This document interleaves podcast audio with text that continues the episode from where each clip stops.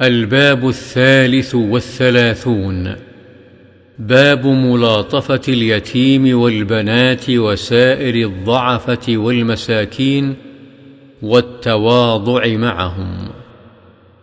عن سعد بن أبي وقاص رضي الله عنه قال: كنا مع النبي صلى الله عليه وسلم ستة نفر، فقال المشركون للنبي صلى الله عليه وسلم: اطرد هؤلاء لا يجترئون علينا.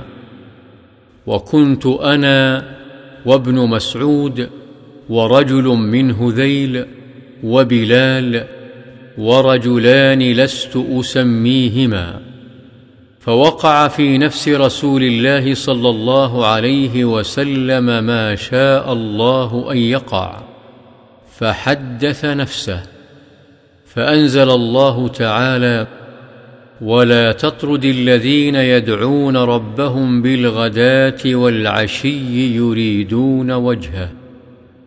رواه مسلم. وعن أبي هبيرة عائذ بن عمرو المزني، وهو من أهل بيعة الرضوان رضي الله عنه، أن أبا سفيان أتى على سلمان وصهيب وبلال في نفر، فقالوا: ما أخذت سيوف الله من عدو الله مأخذها. فقال أبو بكر رضي الله عنه: أتقولون هذا لشيخ قريش وسيدهم؟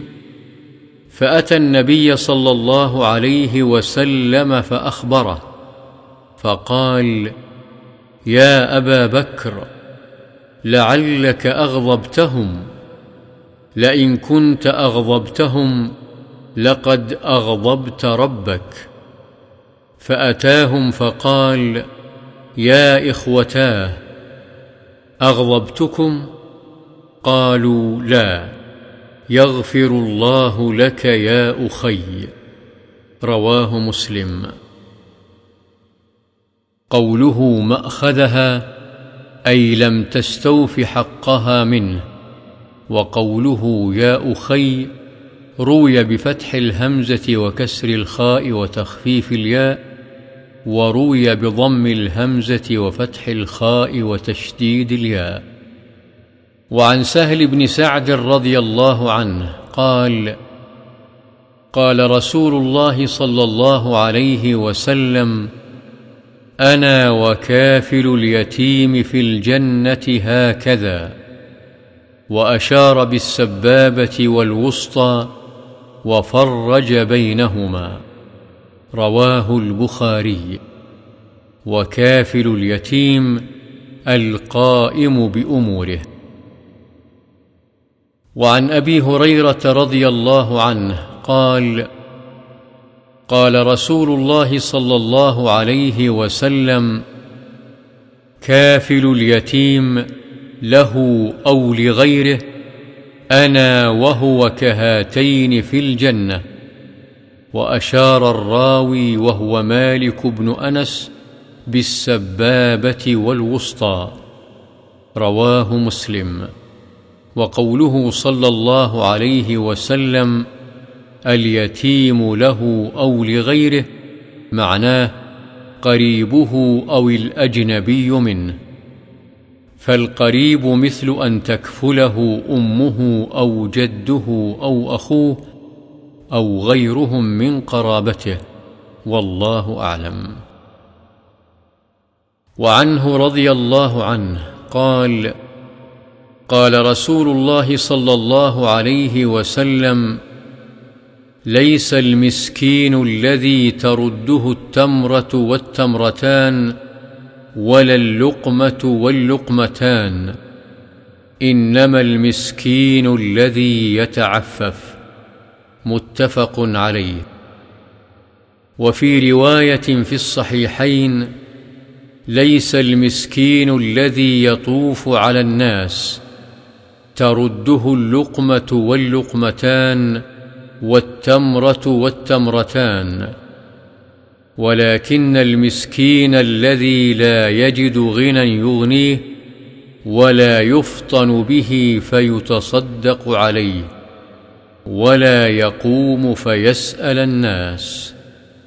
وعنه رضي الله عنه عن النبي صلى الله عليه وسلم قال: الساعي على الأرملة والمسكين كالمجاهد في سبيل الله.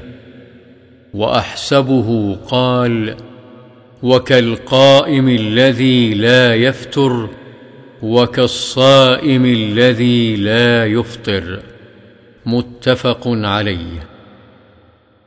وعنه رضي الله عنه عن النبي صلى الله عليه وسلم قال: شر الطعام طعام الوليمة يمنعها من يأتيها ويدعى إليها من يأباها، ومن لم يجب الدعوة فقد عصى الله ورسوله. رواه مسلم. وفي رواية في الصحيحين عن أبي هريرة من قوله: بئس الطعام طعام الوليمة يدعى إليها الأغنياء ويترك الفقراء. وعن أنس رضي الله عنه عن النبي صلى الله عليه وسلم قال: من عال جاريتين حتى تبلغا جاء يوم القيامة أنا وهو كهاتين وضم أصابعه. رواه مسلم. جاريتين أي بنتين.